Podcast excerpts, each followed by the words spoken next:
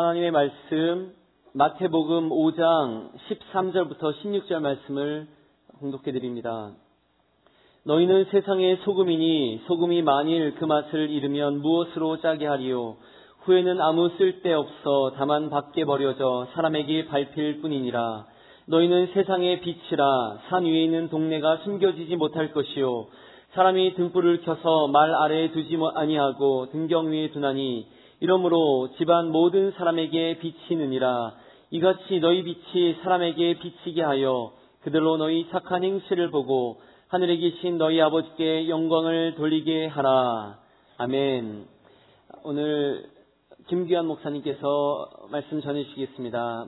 목사님 통해서 하나님의 깊은 은혜가 넘치시기 바랍니다.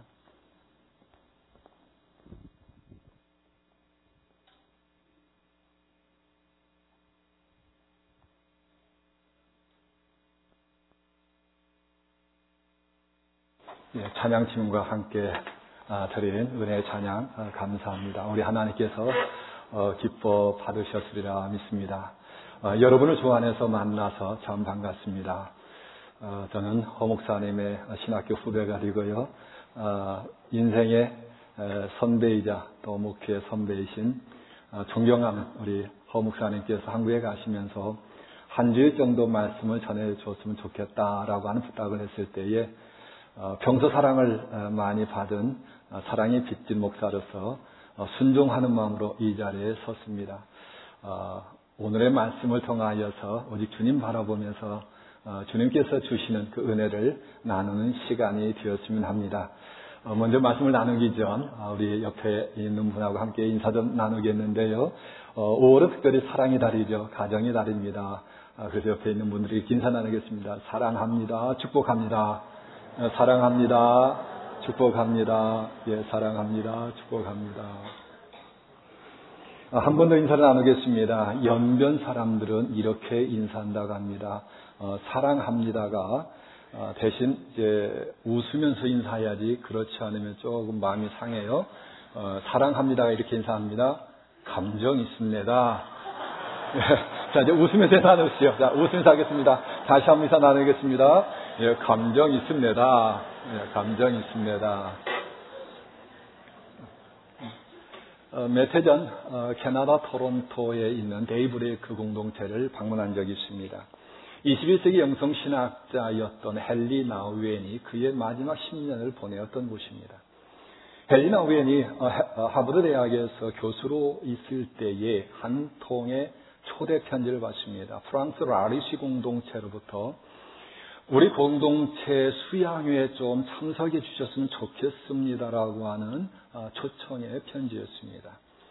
어, 그 공동체는 어, 특별히 지적으로 장애를 가지신 분들, 신체적으로 장애를 가진 분들이 생활하는 공동체였습니다. 기쁜 마음으로 수양에 참석하였는데 그 수양회는 다른 수양회가 아니라 침묵으로 임하는 수련이었습니다. 3일 동안 아무 말도 하지 않고 그저 몸과 행동으로 그들과 함께 지내는 수양이었습니다. 헬리나 후에는 그곳에 3일 동안 그들과 함께 지나면서 아침에 일어나 그들의 얼굴을 씻겨주고 옷을 입혀주고 휠체를 밀고 식당에 가서 함께 음식을 나누며 3일 동안 생활하고 다시 하버드 대학으로 돌아왔습니다. 얼마 후에 다시 한 통의 편지가 왔습니다. 나원 교수님, 교수님께서 3일 동안 저희와 함께한 3일은 너무나도 행복했습니다. 우리의 기쁨이요, 행복의 축복이었습니다. 부탁이 있습니다. 우리가 새롭게 시작하는 공동체의 지도자로 와주시면 안 되겠습니까? 3일이 아닙니다.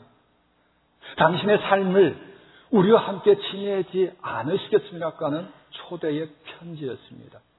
어떻게 보면 무모한 부탁이죠. 예일대학교에서 하버드 대학으로 옮겨서 지금 교수 사역을 세계 최고의 지성인들에게 가르치고 있는 교수에게 그들이 요청하는 편지였습니다. 그런데 놀랍게도 헨리 나우웬은 하버드 대학에 사직서를 제출하고 그곳에 갑니다. 캐나다 토론토 근교에 있는 데이 브레이크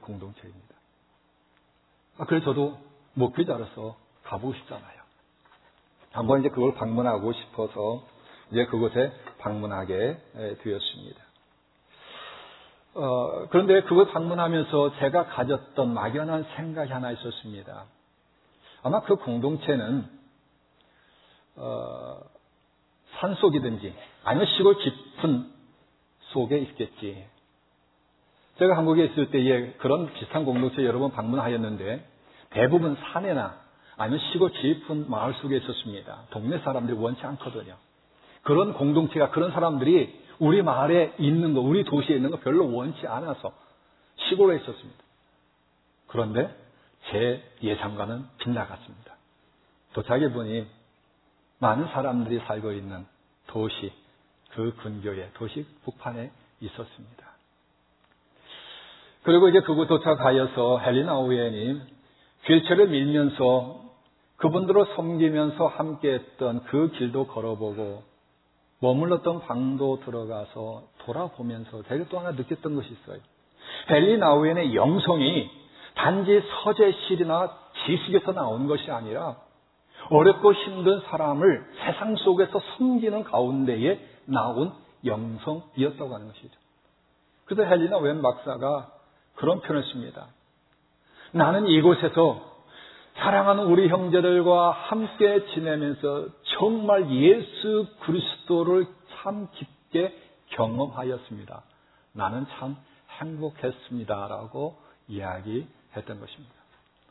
오늘 함께 읽은 마태복음 5장 13절에서 16절 소금과 빛에 관한 말씀은 여러분 다 잘 아실 겁니다. 그런데 예수님께 너희는 소금이다 너희는 빛이다 하면서 오늘 강조하신 것이 있어요. 오늘 마태복음 5장 13절에 너희는 세상의 소금이 14절에 너희는 세상의 빛이라. 예수님께서는 단지 우리에게 너희는 소금이다 빛이다라만 말씀하지 아니하시고 그 앞에다가 세상의 소금이다. 세상의 빛이다라고 말씀하셨습니다. 장소예요. 어디에서 장소를 말씀해 주셨던 것입니다. 무슨 의미일까요? 우리가 있어야 할 곳은 저 깊은 산속 아무도 살지 않은 인적이 드문 곳이 아니라 북적북적거리는 사람들이 사는 세상임을 말씀해 주신 것입니다. 이는 예수님의 성육신의 사건을 통하여서도 잘 보여줍니다. 예수님은 하나님이십니다. 하나님의 아들이십니다. 전명하신 분이십니다. 성부 하나님과 더불어서 세상을 창조하신 창조주십니다. 온 우주 만물을 통치하신 통치자이십니다. 그러기에 예수님께서는 얼마든지 하나님의 나라에서 우리의 죄의 문제를 해결하시 주실 수 있습니다. 우리를 구원해 주실 수 있습니다. 그러나 그럼에도 불구하고 예수님께서는 2000년 전에 이 땅 가운데에 하나님의 세상을 이처럼 사랑하사 세상 가운데에 사람의 몸을 입고 인카네이션 성육신 하셨다고 하는 것이죠. 그리고 마태복음 17장 변화산상의 사건을 통해서 보면은 예수님께서 어느 날 새 제자를 데리고 산에 오르셨습니다. 베드로와 야고보와 요한을 데리고 산에 올라갔을 때 모세와 엘리야가 나타나고 예수님의 얼굴에 광채가 나고 예수님의 옷이 빛이 비추기 시작하였습니다. 베드로가 그 광경을 보고 너무나도 황홀하였습니다. 예수님, 여기가 너무 좋습니다. 주님께서 원하시기만 하면 이곳에 초막 셋을 짓겠습니다. 하나는 모세를 위하여 엘리야를 위하여 그리고 주님을 위하여 저희는 초막이 없어도 좋습니다. 너무 좋다고 하는 것이죠. 그때 예수님께서 이렇게 말씀하십니다. 내려가자. 우리가 있어야 할 것은 이곳이 아니라 세상 한복판이다. 라고 말씀해 주신 것입니다. 예수님의 성육시 사건, 변화산상에서 내려가자라고 말씀해 주시는 예수님의 그 말씀, 그리고 예수님의 33년의 사생애와 공생의 그 모든 삶을 통하여 오늘의 말씀, 너는 세상의 소금이다. 너는 세상의 빛이라고 하는 이 말씀을 통하여 우리가 있어야 될 것, 내가 있어야 될 것, 우리 교회가 있어야 될 것은 세상 한 복판이라고 하는 것이죠. 여러분과 저와 공통적인 것 하나가 있습니다. 지난 한 주간 동안도 사람들이 북적거리는 세상 속에서 살다가 왔다는 것입니다. 그리고 찬양교회도 중부 뉴저지 이 한복판에 세워져 있다고 하는 것입니다. 그런데 저나 여러분이 거하는 세상은 어떤 세상입니까? 녹록하지 않습니다. 쉽지 않습니다. 얼마나 거칠고 치열한지 모릅니다. 그러게 예수님께서 제자들에게 이렇게 말씀합니다. 내가 너를 세상에 보내니 마치 양을 이리대 가운데 보내는 것과 같다. 저희 아들이 저희 아빠 찬양께서 어느 말씀 설교할 거예요? 그래 물어봐요. 어, 마태복음 5장 13절 16절 말씀 소금과 빛에 관한 말씀인데 그래서 아들이 그 얘기를 해요. 아들이 미군을 다녀왔거든요. 아빠 제가 미군 갈 때에 이 말씀을 가지고 기도하면서 갔어요. 그런데 6개월 지나가 6개월 지나면서 이 말씀을 제가 포기했어요. 왜? 너무 힘들어서요. 이 말씀대로 살기가 쉽지가 않더라는 거예요. 젊은 아들도 아들이 하는 말입니다. 여러분 이민자로서 살면서 얼마나 치열합니까? 1.5세, 2세대도 마찬가지예요. 우리 자녀도 마찬가지예요. 1세도 마찬가지고요. 이민자로 살아가는 것이 쉽지가 않습니다. 그런데 예수님께서 말씀하시기를 너희는 세상의 소금이다. 너희는 세상의 빛이라 말씀하세요. 아무리 힘들어도 아무리 거칠어도 너희도 있어야 될 것은 세상이라고 말씀하고 있습니다. 그러면 왜 예수님께서 우리에게 너희는 세상의 소금이다, 세상의 빛이다 말씀하셨을까요? 그 의미가 있지 않겠습니까? 첫째는 비잉에 관한 말씀이에요. 존재. 우리의 존재에 관한 말씀입니다. 너희가 세상의 수금과 빛이다 할 때 너희는 어떠한 존재다. 이것을 말씀 속에 내포하고 있어요. 마태복음 5장 13절에 이렇게 말씀하고 있지요. 너희는 세, 어, 너희는 어, 세상 너희는 세상의 소금이니 소금이 많이 그 맛을 잃으면 무엇으로 짜게 하려? 후에는 아무 쓸데없어 다만 밖에 버려 사람에게 밟힐 뿐이니라. 단지 사람에게 밟힌다고 하는 것이죠. 그런데 이 말씀 여러분 솔직히 이해가 되나요? 소금이 맛을 잃어버린다. 그건 밖에 버려질 것이다. 사람이 밟힐 것이다. 여러분의 인생의 삶 가운데 소금이 맛을 잃어버린 소금 때문에 소금 버린 적 있습니까? 저 한 번도 본 적이 없어요. 들어본 적도 없고요. 그러면 예수님께서는 왜 말도 안 되는 이 말씀을 하셨을까? 소금이 맛을 잃어버릴 리가 없는데. 그런데 이스라엘 사람들에게는 이 말이 이해가 돼요. 혹시 이스라엘 성지 순례 가셔서 남쪽 지방에 소금산을 지나가 보신 분 있을지 모르겠어요. 남쪽 지역에 가면 소금산이 있습니다. 산들이 암석들로 되어 있는데 소금 덩어리예요. 양들을 키우는데 목자들이 양을 키울 때에 풀밭에다가 이 소금 덩어리들을 깨뜨려 가지고 곳곳에 뿌려 놓습니다. 양들이 풀을 뜯어 먹다가 이제 그 소금을 핥아 먹고 힘을 내는 거예요. 염분이 필요하거든요. 그런데 이 소금 덩어리를 핥아 먹다 보니 이 100% 염분이 아니거든요. 먹다 보면은 소금을 다 핥아 먹어요. 그 염분이 사라지는 거죠. 그냥 맨 돌이에요. 그러면 양들이 어떻게? 그냥 발벗고 지나가는 거죠.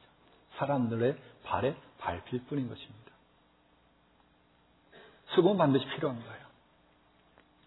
그런가 하면 이 소금은 양이나 동물에게만 아니라 사람에게도 반드시 필요합니다. 내 사전에 불가능이 없다라고 말하였던 나폴레옹의 군대가 러시아와의 전쟁하기 러시아를 갔다가 퇴각한 적이 있습니다. 여러 이유가 있는데 그 중에 하나가 오랜 기간 동안에 말과 병사들에게 소금을 보급하지 못함을 통하여서 염분 결핍으로 인하여서 질병과 세경 감염으로 말들이 죽어가고 병사들이 죽어갔다고 하는 것이죠.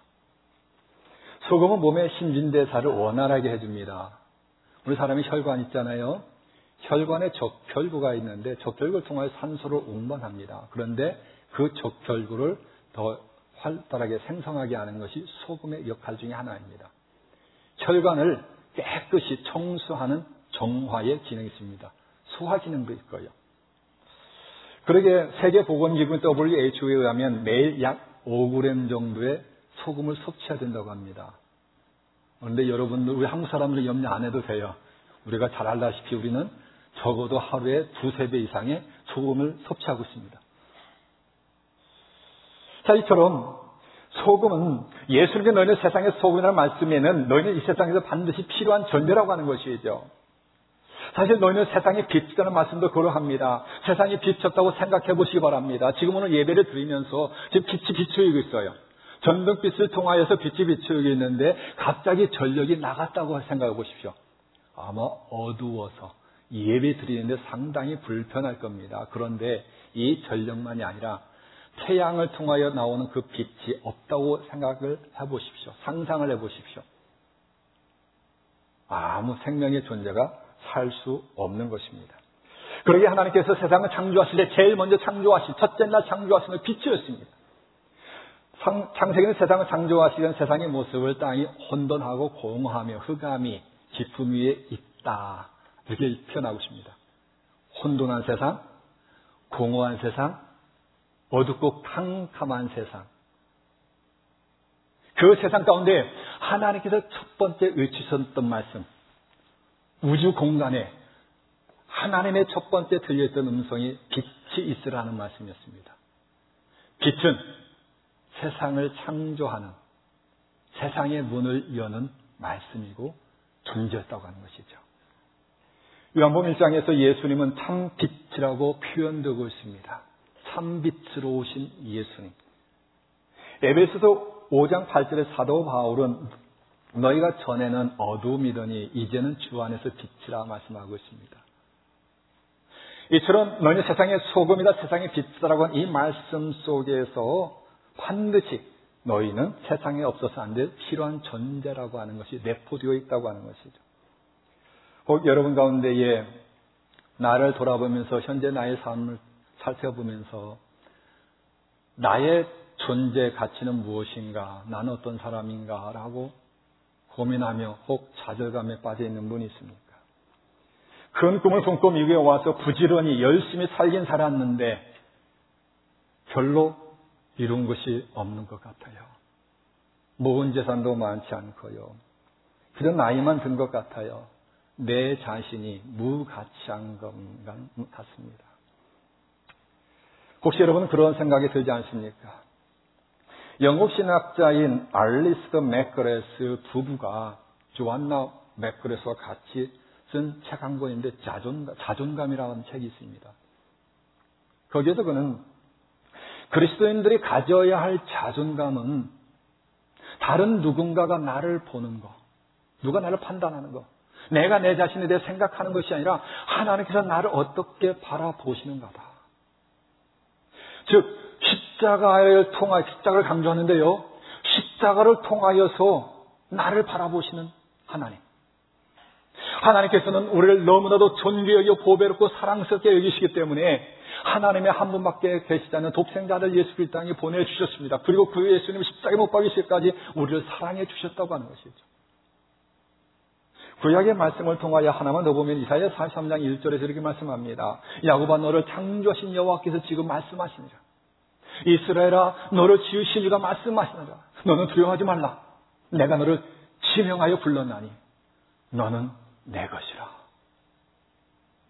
하나님께서 저 여러분을 지어주셨다는 거예요. 세상 많은 사람들이 가서 가운데서 지명하여 너는 내 것이라고 말씀해 주십니다.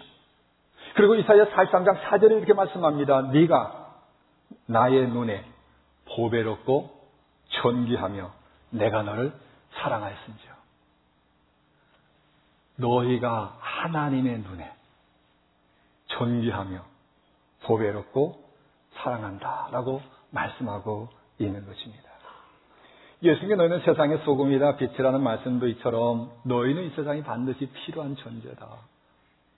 존귀한 자다, 보배로운 자다, 나의 사랑하는 자다라고 하는 말씀이 내포되어 있다고 하는 것이죠.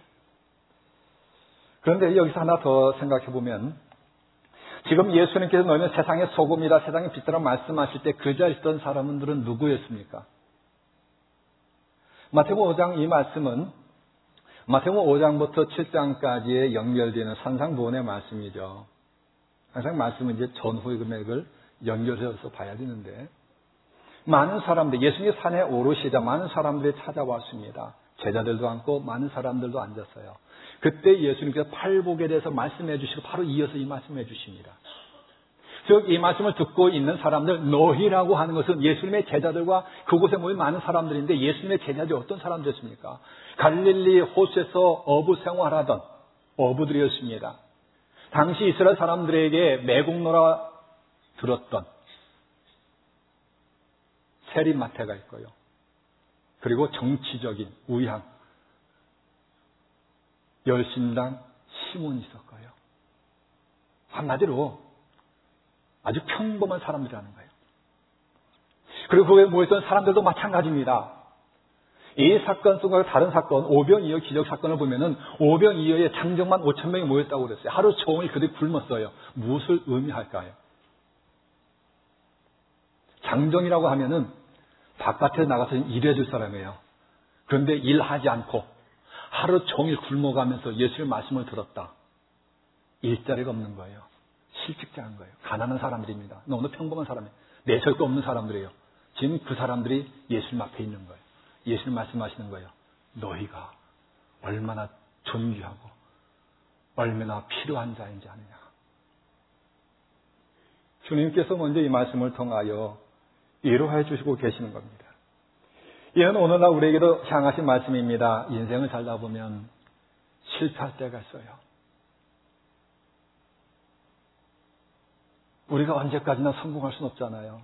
살다 보면 어려운 일 만납니다. 가정에도요, 수없이 만나요. 우리의 자녀들도요, 수없이 사회에서 치열하게 생활하더라고요. 학교에서도 마찬가지.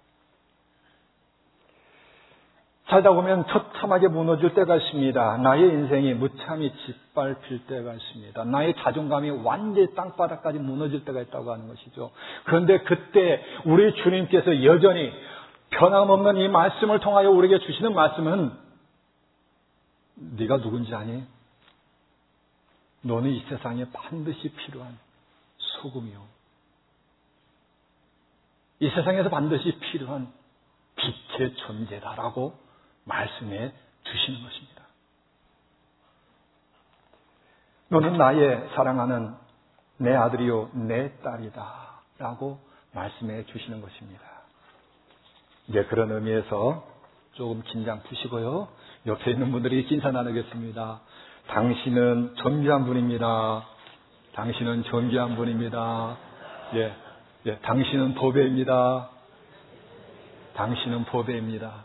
그렇습니다. 우리 주님께서 소금과 빛의 말씀을 통하여 빙 나는 누구인가에 대한 말씀인 거죠. 이제 그러면 그 다음 단계가 있습니다. 아, 그 말씀, 그 다음 단계 나가기 전에 한 말씀 더 살펴보겠습니다. 이 소금에 있어서 중요한 역할이 하나 있습니다. 속성이 있습니다. 혹시 여러분 중에 국이나 반찬을 볼 때에 이 국이나 반찬에 소금이 들어간 것을 아십니까? 모르십니까? 눈으로만 보고서 네, 모르죠. 맛을 봐야 합니다. 무엇을 의미할까요? 소금은 자기의 존재를 드러내지 않아요. 녹아서 사라집니다. 우리가 땅 가운데에 이 녹아서 사라지는 이 삶을 통하여서 우리가 세상 사람들의 소금의 역할을 감당한다고 하는 것이죠. 말씀을 제가 전하다 보니까 설교 온거가 앞뒤가 바뀌었네요. 그래서 약간 예, 번역 통역하신 분 약간의 지금 혼선 있었을 것 같아요. 예, 다시 말씀을 방향을 접어서 말씀드립니다. 이 소금의 중요한 속성 드러내지 않고 한다는 것을 제가 먼저 말씀을 드렸는데 이 빙에 관한 말씀 속에서 그 다음 두잉의 관계로 넘어갑니다. 우리 주님께서 너희는 세상에서 이러한 존재다라고 말씀하시고 그 다음에 우리가 그 다음 믿음의 단계로 나가기를 원하는데 바로 두잉이 단계, 사명적인 존재입니다. 특별히 이 사명을 감당함에 있어서 이 소금의 역할이 있는데 소금은 짠 맛을 낸다고 하는 것, 드러내지 않고 짠 맛을 낸다고 하는 것이죠. 예수님 말씀 그대로 인용하면은 그렇게 되죠. 소금이 많이 그 맛을 잃어버리면 짠 맛을 통하여서 이제 어, 우리 사람에게 그런 맛을 드러낸다고 하는 것이죠. 여러분 음식 중에 설렁탕이 있죠. 설렁탕 좋아하시는 분 있습니까? 설렁탕이 다른 음식과의 차이가 뭔가요? 예, 간이 맞춰져 오지 않습니다. 각자 알아서 소금을 넣어서 간을 맞춰서 먹게 됩니다. 그런데 간혹 소금 넣는 것을 잊고서 한 숟갈 입에 넣었을 때 어떻습니까? 아주 밋밋합니다. 맛이 없어요. 우리가 먹는 모든 반찬들이 대부분 다 소금이 들어가죠. 간장이 들어가든 소금이 들어가든 염분이 들어가서 맛을 내는 것입니다. 예수님께서 이렇게 말씀하시는 것처럼 너희는 세상의 소금이다. 너희는 세상에 존귀하고 보배로운 자인데 너희가 세상에 존귀하고 보배로운 자로 그럼 그 다음에 어떻게 살아야 되냐? 누행에 있어서 우리의 사명적인 삶에 있어서 이렇게 말씀하는 거예요. 소금처럼 짠 맛을 내야 된다. 아, 그런데 어떻게 우리가 짠 맛을 낼까요? 이 말씀은 은유적이고 비유적인 표현입니다. 예수님 말씀 그대로 그냥 우리 삶에 쉽게 적용해 보자고요. 소금이 들어가서 짠 맛을 통하여서 단지 짠 맛이 아니라 그 맛이 화학작용을 통해서 우리 입맛을 돋구어줘요. 맛있게 해준다고요. 너희가 세상의 소금이라고 하는 것은 너희를 통하여서 세상 사람들에게 인생의 살맛을 주라고 하는 것이죠. 세상 사람들이 절망과 낙심에 있는 사람에게 살 소망의 맛을 주는 사람이 되라는 거예요. 기쁨을 잃어버린 사람에게 참 기쁨의 맛을 내라는 것입니다. 마가복음 9장 50절에 너희 속에 소금을 두고 서로 화목하라는 말씀처럼 갈등과 다툼이 있는 곳에 화평의 맛을 내라고 하는 것입니다. 목보탄 배추에 소금이 들어가면 소금은 어떻게 되니까 축 늘어지죠. 부드러워집니다. 유들유들 부드러워져요. 그래서 이제 양념과 버무리는 잘 버무려지는 것입니다.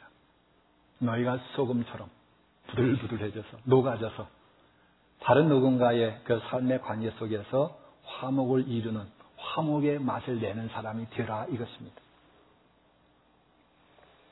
이처럼 너희는 세상의 소금이라는 말씀은 집에서나 교회에서나 일터에서는 세상 속 인생의 맛을 주는 사람이 되라는 것입니다. 우리가 살다 보면 부부 사이에 그렇게 이렇게 변하는 것 같아요. 처음 결혼하기 전에는 결혼할 때는 아, 당신 때문에 내가 살아. 당신 때문에 행복해. 나중에 어떻게 변해지나요? 가정의 달이니까 한마디만 하고 넘어가자고요. 당신 때문에 못 살아. 내가 못 살아. 그런데 이 말씀, 소금의 이 말씀을 통하여 여러분이 거하는 가정이나 일터나 또 이 찬양교를 통하여서 이렇게 말이 바뀌어지다는 거예요. 당신 때문에 살맛이 나. 당신 때문에 살맛이 나. 이렇게 변화에 된다고 하는 것입니다. 혹 여러분 지금 삶이 어떠한 삶이든지 예수님으로 인하여서 먼저 여러분 자신이 인생의 다시금 살 소망을 회복하고 인생의 참 기쁨의 맛을 회복하시기를 바랍니다. 그리고 여러분의 교회의 비전 있잖아요. 누군가의 생명을 위하여, 누군가의 풍성한 삶을 위하여. 이 말씀이 비전처럼 누군가의 인생의 삶맛을 위해 살아가는 사람이 되라는 것이죠. 이것이 소금에 관한 말씀이에요. 그런데 자신을 드러내지 이렇게 표현한다고 하는 것이죠. 마가복음 6장에 마태복음 6장에 보면 예수님께서 구제와 기도의 금식에 대해 교훈을 말씀하십니다. 그때도 보면은 구제할 때에 오른손 하는 거 왼손이 모르게 하라. 기도할 때 골방에 들어가서 은밀한 중에 기도하라. 금식할 때 머리에 기름을 바르고 얼굴을 씻으라 말씀하십니다. 소금처럼 구제, 기도, 금식 이러한 신앙의 삶을 살라고 하는 것이죠. 자, 그런데 우리가 사명을 감당함에 있어서 누군가의 인생의 삶맛, 소금처럼 삶맛을 주는 것과 더불어서 빛에 대해서도 말씀하십니다. 그런데 빛에 대해서 말씀하시면서 빛과 소금의 역할을 보면은 이 빛은 조금 달라요. 아니, 사실 완전 상반되죠, 소금과. 소금은 드러내지 않습니다. 그러나 빛은 드러납니다. 빛은 숨길 수가 없어요. 그러게 오늘 말씀 마태복음 5장 14절과 15절 이렇게 말씀합니다. 너희는 세상의 빛이라 산 위에 있는 동네가 숨겨지지 못할 것이요. 사람이 등불을 켜서 말 아래 두지 아니하고 등경 위에 두나니 이름으로 집안 모든 사람에게 비치느니라. 사람이 등불을 켜서 말 아래 두지 않고 등경에 둔다. 혹시 이것을 말 표현 그래도 여러분 저 홀스 말 말아 둔다 혹시 그렇게 생각하시면 없겠죠? 허목사님 그렇게 간혹 질문하시더라고요. 아이 신학자들이 성경을 좀 번역할 때 이게 좀 나한테 좀 물어보지. 나한테 안 물어봐가지고 이렇게 써놨어. 네. 저도 허 목사님의 그 표현을 좀 표현을 이용, 한다면요 아니 저한테도 안 물어보더라고요. 좀 표현 쉽게 사람의 등불을 켜서 그릇 아래 두지 않는다든지 바가지 아래 두지 않는다든지 이러면 좀 쉽게 해야 할 텐데 그릇이나 바가지에 쉽게 표현해서 거기에 속에 드는 사람 없다는 거죠. 등경 위에 든다는 것이죠. 빛은 숨기지 못합니다. 빛은 드러나게 되었습니다. 빛이 비출 때 모든 어둠을 물러간다고 하는 것이죠. 너는 세상에 어두운 세상 가운데 빛을 비춰라. 자 그러면 이것도 또 의유적인 표현이잖아요. 비유적인 표현이잖아요. 우리 얼굴에 빛이 안 나는데 어떻게 빛을 비춰요? 내 등불도 아닌데. 그런데 감사하게도 5장 16절에서 빛에 대해서는 예수님께서 분명하게 말씀해 주셔요. 이게 빛이다.